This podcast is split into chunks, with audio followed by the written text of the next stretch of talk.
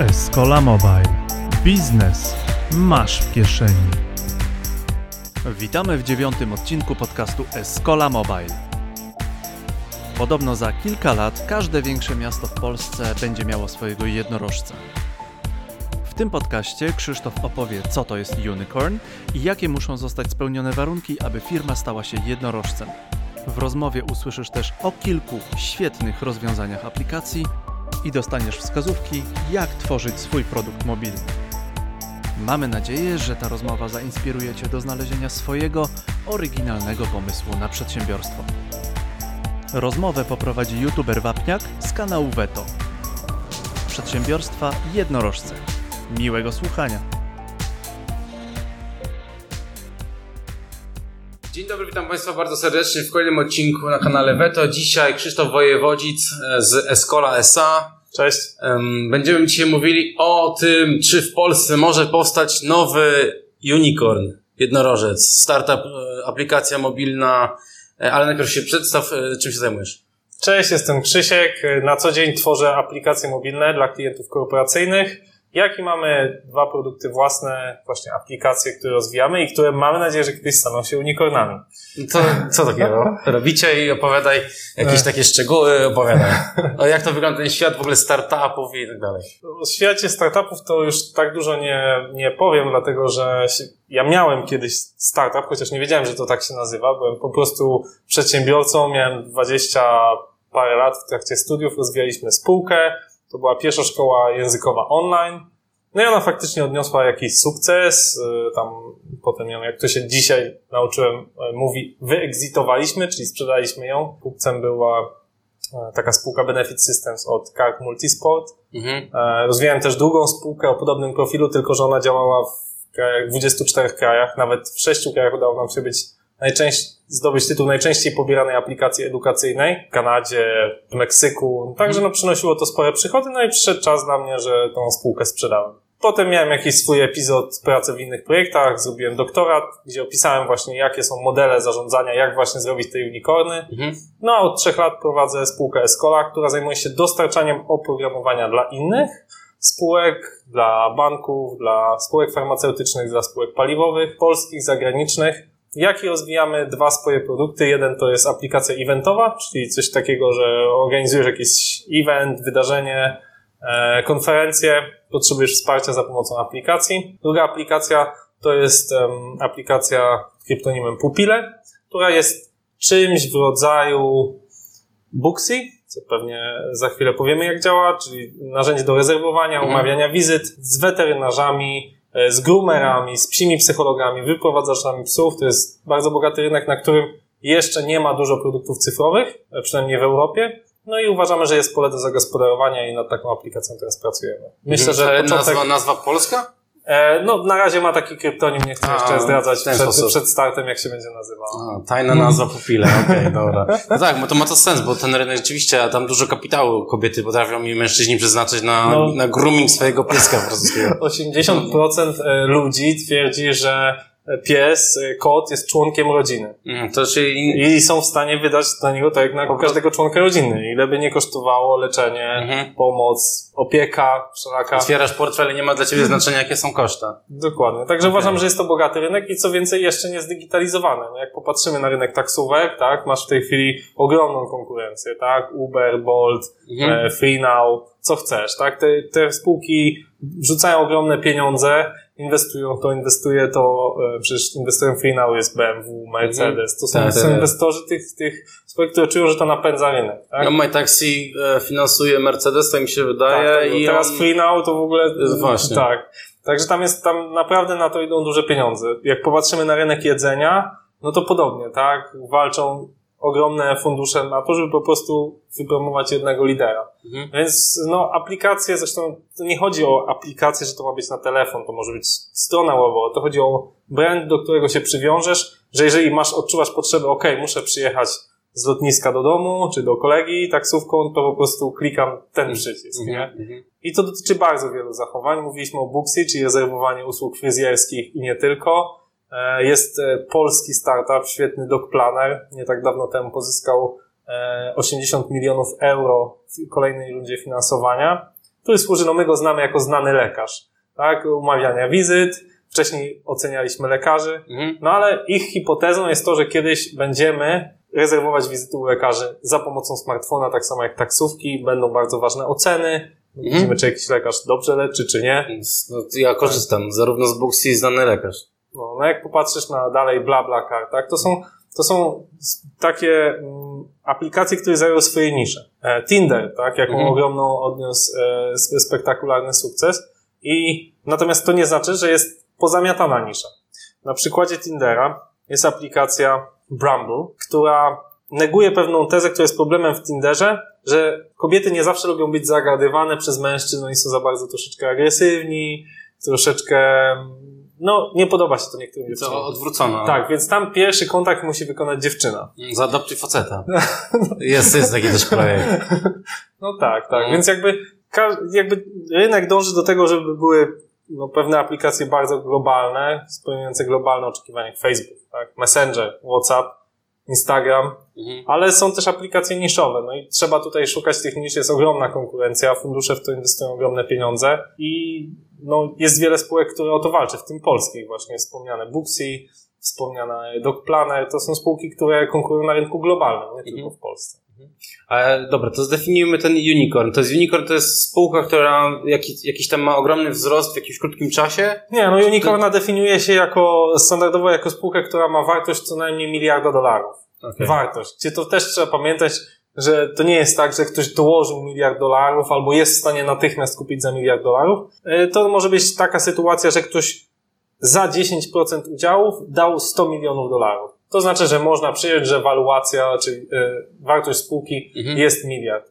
No, chyba najsz- spółką, która pierwsza osiągnęła, najszybciej od powstania osiągnęła taką wycenę jest chyba Revolut w tej chwili, Mhm. ale mogę się mylić, bo no to, to była kwestia kilkunastu miesięcy, zanim oni dostali taką rundę finansowania, że e, no po prostu ktoś stwierdził, to jest warte ponad miliard.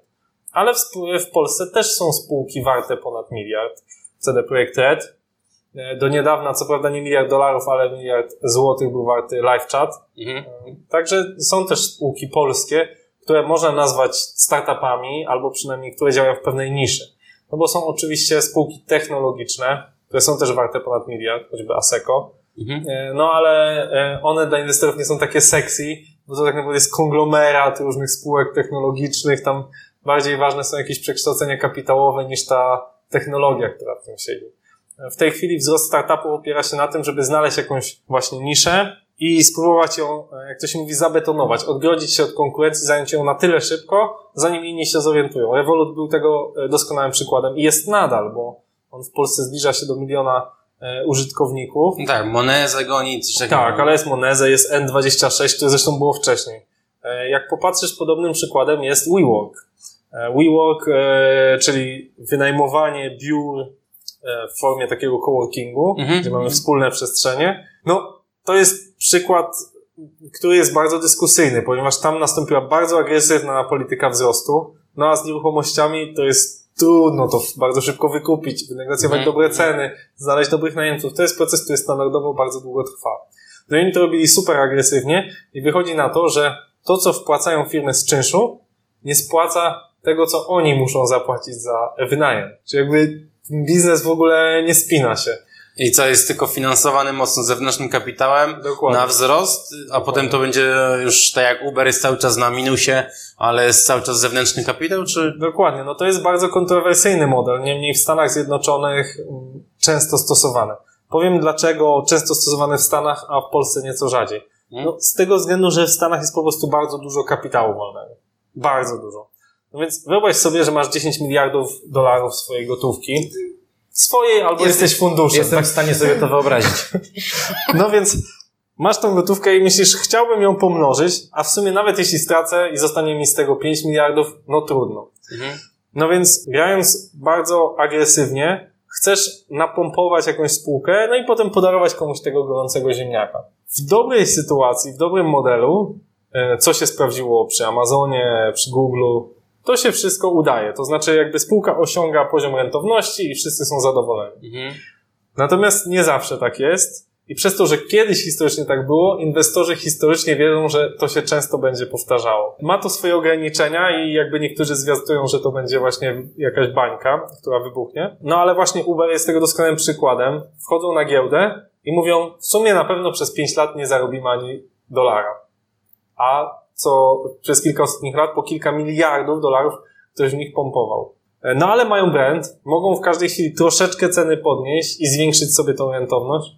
E, no i inwestorzy wierzą, że to się w którymś momencie spłaci. Mhm. Ale powiem dlaczego przede wszystkim inwestorom to się opłaca. Pierwsi, którzy inwestowali w Ubera, inwestowali przy wartości tej spółki jako całości kilkuset milionów dolarów. Potem wchodzili przy miliardzie, pięciu miliardach, dziesięciu miliardów. Ostatni inwestorzy, tacy prywatne fundusze, wchodzili przy wartości 20 miliardów. A spółka weszła na giełdzie przy wartości tam 60-70 miliardów. Czyli każdy w tej drabince inwestorów, którzy tam pakował w te mhm, pieniądze w mhm. tego Ubera, zarobił. Nawet mimo, że kurs spadł bardzo mocno i teraz nie wiem, może być wart 50 miliardów, no to dalej każdy Ci w tej drabince zarobił. investors, tak, tak, tak. Dokładnie. Dlatego Ci warto, seeda, nie? warto no. inwestować we wczesnym etapie na spółki, aczkolwiek no też one mają tendencję upadać. No, z loteria ile? Bardzo dużo upada, to prawda. I wydaje mi się, że warto sobie też odpowiedzieć na pytanie, co zrobić, żeby się przed tym ustrzec. To znaczy, mhm. pewnie słuchają nas jacyś startupowcy, którzy dyskutują między sobą, jak zarobić ten pierwszy milion albo miliard, no to miałbym na pewno kilka takich rzeczy, które bym doradzał. To znaczy przede wszystkim wcześniej sprawdzać. Sprawdzać to, czy to, co wytwarzamy, ma sens. Jest na Facebooku taka grupa rozmowa o startupach, gdzie jest w tej chwili już ponad 50 tysięcy osób i tam są właściwie rozmowy o wszystkim, co dotyczy przedsiębiorczości jako takiej. E, Byłem na tej grupie i konsumowałem tak dużo treści, że musiałem wyjść po prostu. No tak, dużo osób ma wrażenie, że to jest kompletnie nie, niemoderowane. W tych, y, dużo osób właśnie zwleka ze startem swojego produktu albo nie chce go pokazać. Mhm.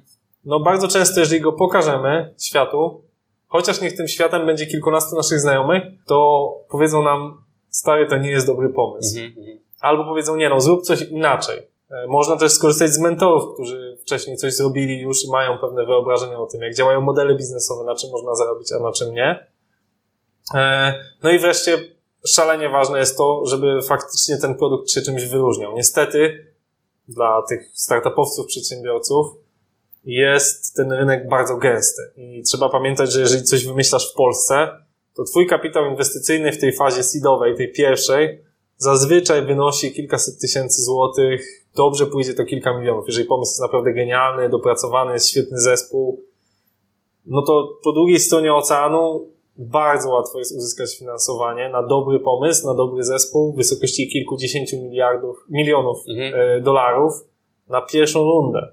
I fakt, że za oceanem są troszeczkę drożsi programiści, droższe biura i tak dalej, no ale też rynek, na którym operujesz, stanowi bodajże 24% światowego PKB, kiedy rynek Unii Europejskiej to 16% światowego PKB i do tego w Europie masz jeszcze jeden problem. E, ludzie gadają w kilkudziesięciu językach i to oznacza osobne pozycjonowania, osobne keywords, e, osobni przedstawiciele handlowi w krajach i tak dalej. Dlatego w Europie ogólnie jest trudniej zbudować unicorna niż w Stanach, ale nie jest to niemożliwe. Natomiast jak popatrzysz na to, to w Polsce zbudował, czyli właśnie Dog Planner czy Booksy, to ci ludzie siedzą już w Dolinie Krzemowej bardzo mocno i oni tam chodzą po rundy, oni tam naprawdę walczą, mają swoje przedstawicielstwa i tak dalej. Bo rozumiem, że można tworzyć w Polsce, ale kapitał pozyskać za granicą. To nie jest jakiś problem ani nic. Można, ale też e, trzeba pamiętać, że ludzie, którzy inwestują, też się znają. Tak? Mhm. Ja, ja to znam ze swojego przypadku, jak właśnie walczyliśmy o ten tytuł najczęściej pobieranej aplikacji i widzieliśmy, że świetnie nam to rośnie i nagle pojawiło się Duolingo. No, Duolingo wszyscy znają dzisiaj. To jest spółka, która po prostu jest stamtąd, miała świetne finansowanie i miała też relacje, tak żeby po prostu zwyczajnie wpisać się w te algorytmy Google'a, wiedząc dokładnie, co zrobić, żeby, żeby się lepiej pozycjonować. I no jak popatrzysz, z kim je lunch Bill Gates, to je często z Warrenem Buffettem. I to, to jest jednak w tej, ci ludzie bardzo bogaci znają bardzo bogatych ludzi. W Polsce, no nie mamy za wiele osób w tej 500 e, Forbesa, aczkolwiek można budować biznes, mają genialny pomysł. E, mam e, kolegę, który miał pomysł na portal taki mm, promujący treści chrześcijańskie, modlitwy, tak dalej. Też świetny pomysł na startup. i znalazł inwestora, który był bardzo bogatym Meksykaninem. Idąc z takiego algorytmu, znajdę ludzi top, top 100 najbogatszych ludzi, którzy wyraźnie deklarują się, że są Mhm, bardzo wierzący. No i po prostu odzywał się do nich, dla nich wydać, bo on dostał 3 miliony e, dolarów. To jest, tak jak dla ciebie wydać 30 złotych Mhm. knajpie, nie? No więc Darwin powiedział, no próbuj, próbuj Maciek, może to ci się uda i będzie, będzie z tego sukces. No jeśli nie, no to zrobiliśmy coś dobrego dla świata chrześcijańskiego. Także no on zrobił odważny krok i udało mu się. Także jeżeli ktoś ma taki pomysł właśnie o skali globalnej, to polecam, żeby uderzał do globalnych inwestorów. Okej. A czy są jakieś regulacje w Polsce albo w Europie, które przeszkadzają na przykład w tworzeniu takiego biznesu młodego? Wydaje mi się, że w młodym biznesie w ogóle... Tak, no dam Ci przykład. Zbierasz na przykład 100 tysięcy kapitału właśnie w takim finansowaniu. Czy to jest księgowane jako dochód i musisz do, oddać 19% czy 18% Nie. e, podatku? No, dobrym przykładem jest moja spółka. Escola S.A. dwukrotnie zbierała e, środki w tak zwanym equity crowdfundingu. E, czyli akcjonariusze mogli zapisywać się w prywatnej emisji. Mhm. No i ten kapitał za pierwszy, w, pierwszej, e, w pierwszej rundzie to było 400 tysięcy złotych, w drugiej rundzie tam ponad pół miliona. No tego nie trzeba odpowiedzieć, to jest zwykły kapitał zakładowy. Także nie ma tutaj, uważam, że polskie regulacje nie są szczególnie ograniczające. No natomiast wiadomo, że jeżeli idziesz już z produktem za granicę, no to musisz szczegółowo to analizować. Kolega Adam Beach prowadzi taki portal CoinDeal, to jest giełda e, bitcoinowa, no to on pracując w kilkudziesięciu krajach musi sprawdzać regulacje w tych wielu krajach, jeszcze w takiej drażliwej kwestii jak, jak krypto. No więc zatrudnia tam sztab prawników, którzy nad tym muszą pracować.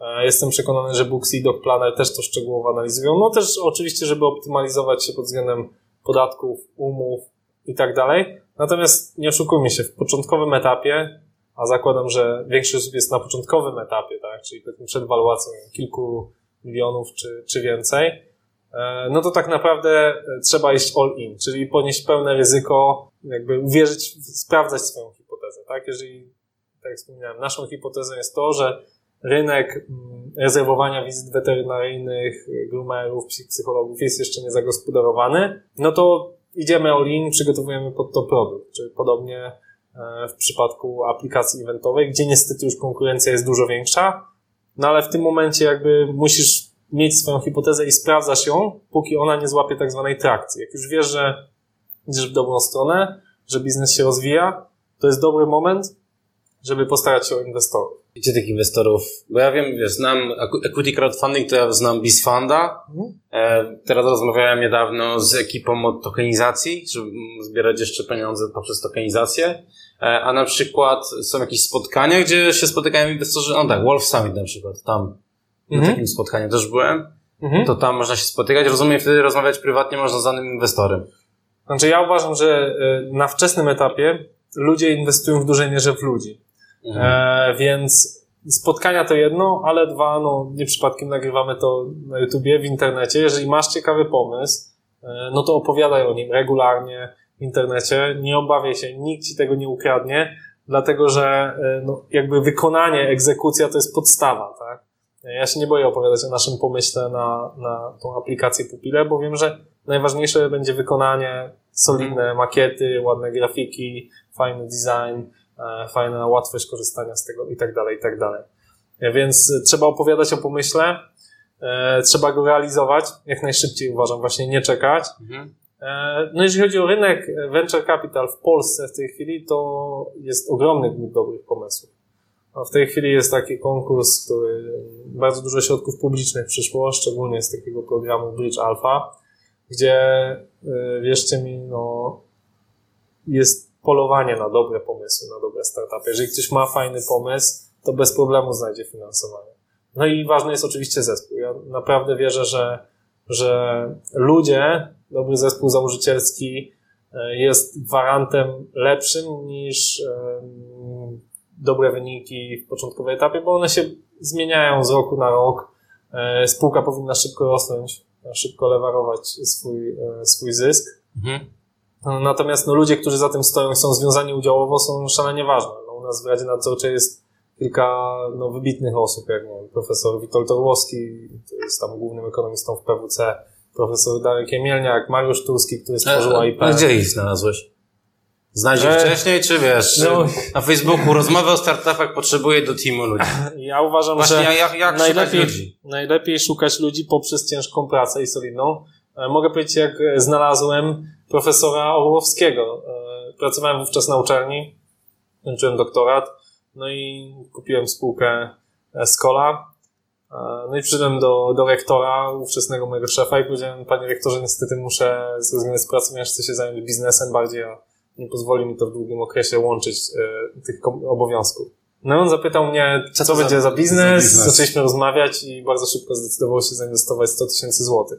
Mhm. E, I był naszą taką pierwszą osobą, która zainwestowała. Wydaje mi się, niekoniecznie dlatego, że tak go uwiodła wizja spółeczki, która jeszcze bardzo niewiele znaczyła, tylko dlatego, że wiedział, że ja będę bardzo ciężko na to pracował, Mhm. żeby ta spółka osiągnęła sukces. A, z- a ty, ale za- jak zainwestował te 100 tysięcy, to za jakiś pakiet udziałów, tak? Tak, oczywiście kupił udziały. Tak samo jak wszyscy inni inwestorzy na Bizfundzie. Mhm. I jak w ogóle wygląda wtedy rozliczenie takiego, takich udziałów? Czyli mamy zysk CIT pokazujesz, czy, czy jak? No, spółka akcyjna akurat działa bardzo Okej. jawnie, więc y, co roku tam zatwierdza te audyt, jest wypracowany zysk. No i jeśli ten zysk jest dzielony w formie dywidendy, no to każdy proporcjonalnie do posiadanych udziałów otrzymuje dywidendę. W naszym wypadku no jest to spółka technologiczna nastawiona, żeby szybko rosnąć i żeby tworzyć właśnie w formie takiego holdingu, przejmować spółki, tworzyć wartość, więc my z założenia powiedzieliśmy też inwestorom, że nie będziemy wypłacać tego zysku w początkowym okresie, no naszym celem jest wejście na giełdę. Mhm. I wtedy jakby jest możliwość sprzedaży A, akcji po wyższej wycenie. No, wyjście, wyjście z na New Connect, tak? Rozumiem. No, Connect albo główny parkiet, jakby dynamika obrotów pozwoli. Mhm. Mhm. Ale właśnie to jest też problem, rozmawiałem o tym z kilkoma osobami. Często jest tak, że właśnie te um, inwestowanie na BizFund, czy właśnie w małe spółki, one często nie wchodzą na New Connect i nie zostajesz z akcjami. No nie no, BizFund jest powiedzmy sobie szczerze też relatywnie nowym tworem i e, ciężko oczekiwać, żeby te spółki rok po BizFundzie wchodziły e, na giełdę. Musi wyjść, e, minąć pewien czas. Ale druga rzecz, e, każda spółka akcyjna można ze sobą handlować. My mamy akurat grupę na Facebooku, akcjonariusze Escola. Aha, I tam ludzie oferują, że tam sprzedam ileś akcji, Mhm. E, No ja sprzedałem na przykład już jakiś tam pakiet właśnie indywidualnym inwestorom, którzy powiedzieli, ok, chciałbym kupić jakieś akcje. No i jakby zaoferowałem, ok, ja mam jakąś pulę, mogę sprzedać Mhm. i, i, i jakby jest jakiś handel tymi akcjami. Mhm. Mhm. No oczywiście on nie jest taki jak na parkiecie, ale to ma też swoje plusy, ponieważ no w takiej grupie są wszyscy zainteresowani inwestorzy, nasi ambasadorzy. Oni ustawiają nam spotkania czasem sprzedażowe, polecają nas. No tak, Także to jest super społeczność i tego nie masz na New Connectie, żeby twoi akcjonariusze mówili, ej, Escola to jest świetny, bo inwestują tam czysto spekulacyjnie, tak? tak, tak, no, tak. To jest, no, nie licząc jakiegoś tam może wąskiego grona, które się identyfikuje, to ludzie inwestują po prostu, żeby tam ten kurs wzrósł i, I i zarobić. no, no, no. A u nas są to ludzie, którzy wiedzą, że zainwestowali w kilkuletniej perspektywie. No i druga rzecz na, akurat przy crowdfundingu udziałowym, no to ludzie, wydaje mi się właśnie, muszą sobie zdawać sprawę, że to nie jest, żeby sprzedać za dwa miesiące. Mhm. Tak, do tego jest, do tego mogą sobie inwestować na giełdzie. Mhm. E, Podobnie jest zresztą w przypadku tych funduszy venture capital. One też nie oczekują, że sprzedadzą to za 2-3 miesiące, tylko po prostu spółka musi się rozruszać. nie? A co w przypadku, kiedy właśnie biznes nie idzie, biznes upada? Co z tymi akcjami i tak dalej? No to tak jak jest napisane w prospekcie emisyjnym, można się liczyć z tym, że spółka straci swoją wartość albo wręcz zbankrutuje. Z tym trzeba się liczyć inwestując i my wszędzie, to jest obowiązek No tak. prawny, że trzeba, trzeba to wpisać. Ale dobra, No. w takim razie jak weryfikować spółki, jakbyśmy chcieli zainwestować, to e, Mhm. jak zweryfikujesz właśnie, czy, czy, czy ta firma nie ma, nie będzie miała tendencji po dwóch latach pracy za to, żeby wy- wyciągnąć więcej kapitału przez, znaczy Mm. zarząd będzie chciał wyciągnąć jak najwięcej z kapitału, mają gdzieś interes inwestorów, albo już wiedzą, że spółka nie utrzyma się za następne dwa lata i chcą jak najwięcej skeszować i tutaj wyjść. No ja mówię, moją strategią inwestowania i są ludzie. Ja Mhm. też swego czasu inwestowałem w sta- w startupy, teraz tego nie robię, bo inwestuję 100% swojego czasu i pieniędzy w e, Escole. W, swój biznes. no. Ale mam na przykład e, mm, 10% udziału w największym serwisie druku 3D E, i no, inwestycja wzięła się z tego, że bodajże w 2013 roku coś chciałem się zapytać propos druku 3D, no więc napisałem maila do redakcji i odpowiedział mi Paweł Ślusarczyk i odpowiedział tak mądrze, że ten gość umie robić biznes. Wymieniliśmy parę maili, potem pół roku zastanawialiśmy się nad różnymi rzeczami, ale to była taka bardzo luźna współpraca. No i któregoś dnia powiedziałem, słuchaj, no ty musisz mieć inwestora. Sam włożyłem trochę kapitału, trochę kapitału e, włożył fundusz, prezes zachował 75% udziału, no i jakby spółka się rozwinęła faktycznie. Mhm. Jeszcze mam pytanie a propos tej prostej spółki akcyjnej 3 marca 2020 wchodzi ta prosta spółka akcyjna. Czy to wpłynie pozytywnie na rynek, czy, się, czy, czy, będziecie, czy ktoś będzie wykorzystał ten model? Jak to będzie wyglądało?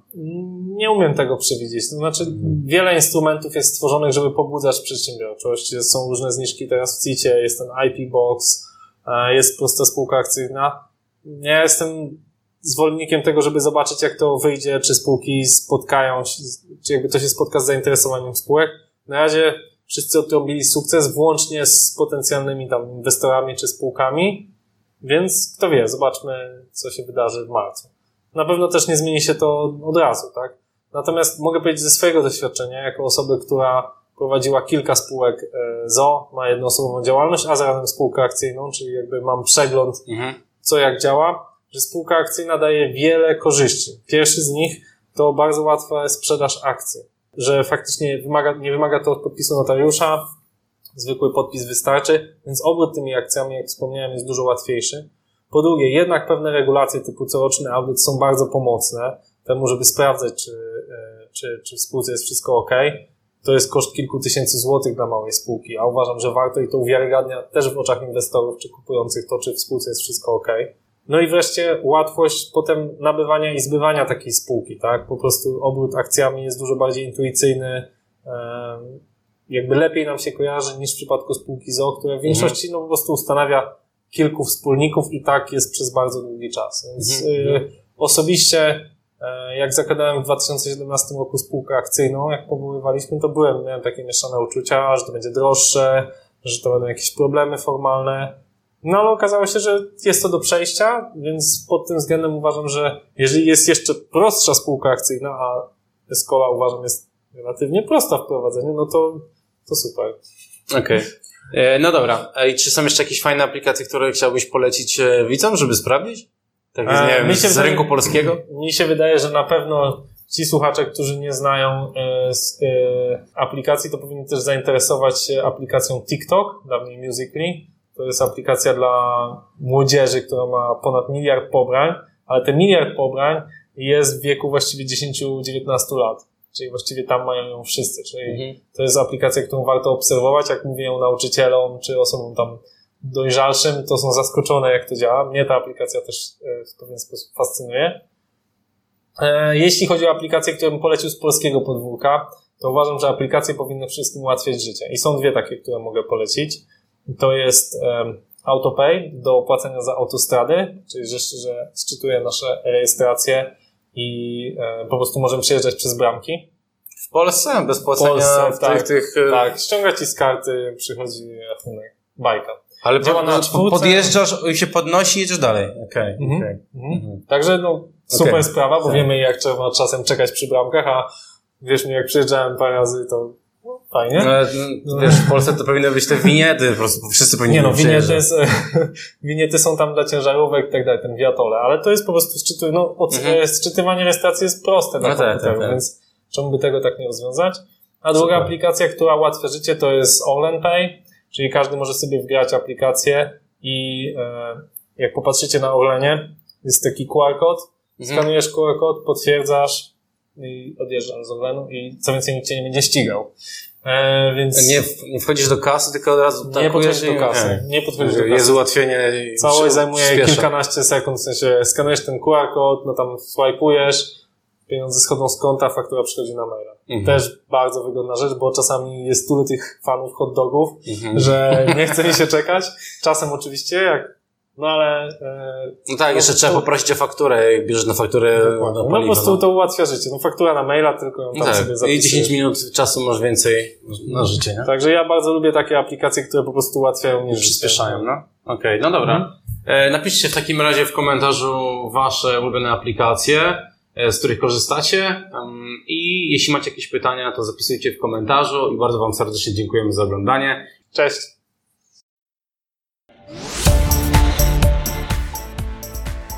Escola Mobile. Biznes masz w kieszeni. Dziękujemy za Twój czas. Podobał Ci się odcinek? Daj nam znać. Udostępnij go w social mediach, podaj link dalej, opowiedz o podcaście swoim znajomym przedsiębiorcom. Jeśli używasz Spotify, możesz dodać nasz podcast do swojej playlisty, aby nie przegapić nowych odcinków. Użytkownicy systemu Apple, prośba do Was. Recenzja, subskrypcja i 5 gwiazdek to nie zajmuje dużo czasu, a jest dla nas bardzo pomocne. Im więcej recenzji i gwiazdek, tym wyżej znajdujemy się na liście i to właśnie dzięki Wam możemy dotrzeć do nowych osób zainteresowanych biznesem mobile. Dziękujemy za Twój czas. Do usłyszenia w następnym odcinku podcastu Escola Mobile.